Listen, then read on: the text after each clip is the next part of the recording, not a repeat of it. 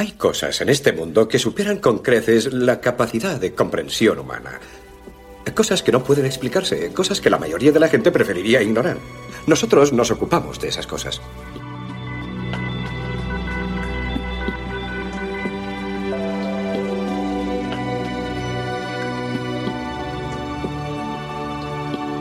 Estás escuchando Universo de Misterios.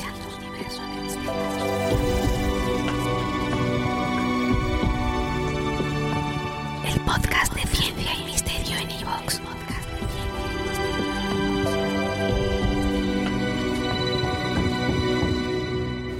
El emplazamiento de Miller ha seguido enviando mensajes de OK, igual que el del Dr. Mann. Eh, el de Edmunds cayó hace tres años. ¿Un fallo de transmisión? Tal vez. Envió mensajes de OK hasta que se cortó la transmisión. Pero el de Miller sigue teniendo buena pinta, ¿no? Porque se acerca rápido. Con una complicación.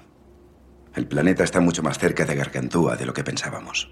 Gargantúa. Es lo que llamamos el agujero negro. Los planetas de Miller y del Dr. Mann lo orbitan. ¿Y ¿El de Miller está en el horizonte de sucesos? Como un balón de baloncesto alrededor de un aro. Si aterrizamos ahí estaremos peligrosamente cerca y un agujero negro de ese tamaño tiene un enorme tirón gravitatorio.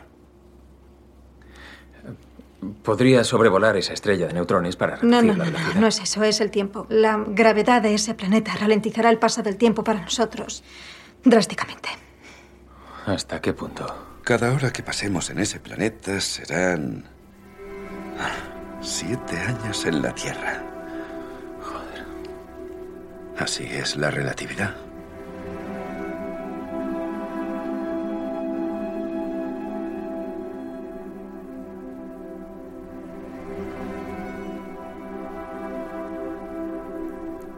En la historia de la ciencia, en la historia de la física, varios eruditos, teorías y ecuaciones se han convertido en nombres populares. En cuanto a eruditos, Pitágoras, Aristóteles, Galileo, Newton, Planck y Hawking han pasado a formar parte de la cultura popular. Y en cuanto a teorías, yo creo que todos conocemos el principio de Arquímedes, aquel que en la escuela aprendimos, aquel que nos decía que todo cuerpo sumergido en un fluido experimenta un empuje vertical y hacia arriba igual al peso del fluido que desaloja. Es un principio muy tenido en cuenta en la náutica.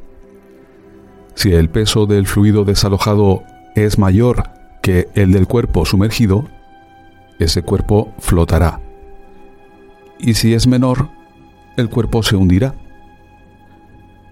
Debido a esa sencilla idea, el casco de una embarcación, esté hecho de lo que esté hecho, madera, fibra, hierro o incluso hormigón, si está bien diseñado, flotará y mantendrá a flote todo lo que contenga.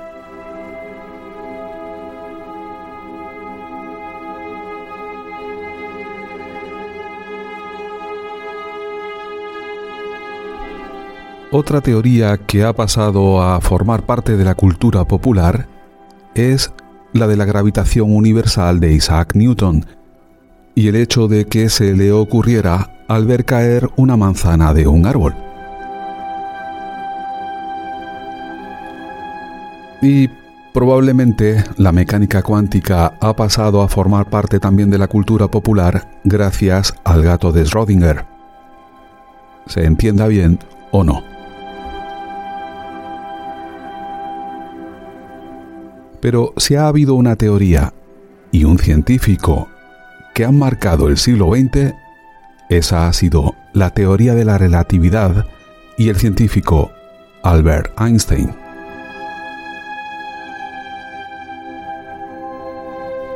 Hemos comenzado este episodio con un corte de la película, de la estupenda película Interestelar. Y eso nos recuerda que las obras de ciencia ficción, tanto literarias como cinematográficas, han utilizado en numerosas ocasiones la teoría de la relatividad. Seguramente debido a ello, la relatividad sea quizás el concepto científico más conocido, pero que pocas personas realmente entienden.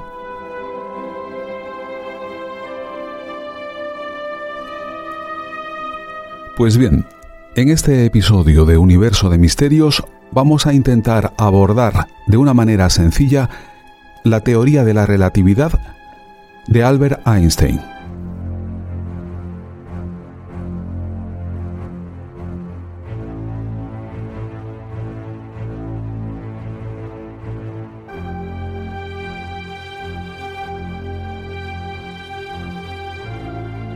Estás entrando en un universo de misterios.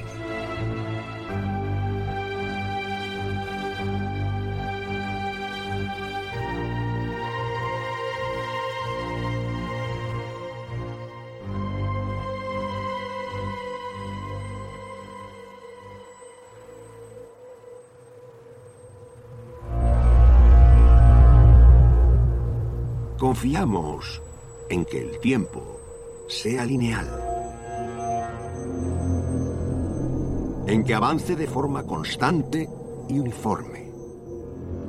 Hasta el infinito. Pero la diferencia entre el pasado, el presente y el futuro es solo una ilusión. El ayer, el hoy y el mañana no se suceden, sino que están conectados en un ciclo infinito. Todo está conectado.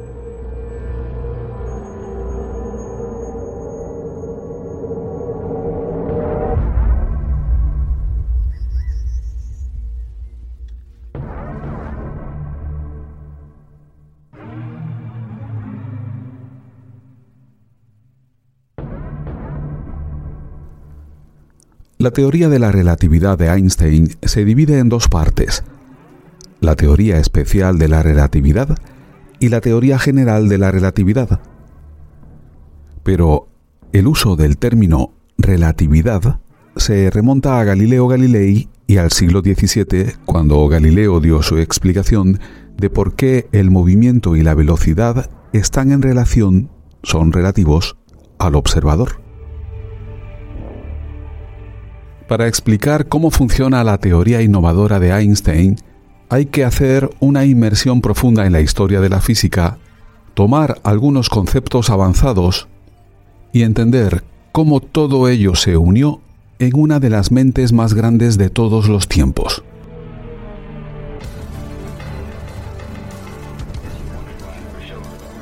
Como parece que dijo el propio Einstein en cierta ocasión, si no puedes explicárselo a un niño de 6 años. ¿Te está gustando este episodio? Hazte fan desde el botón Apoyar del podcast de Nivos. Elige tu aportación y podrás escuchar este y el resto de sus episodios extra. Además, ayudarás a su productor a seguir creando contenido con la misma pasión y dedicación.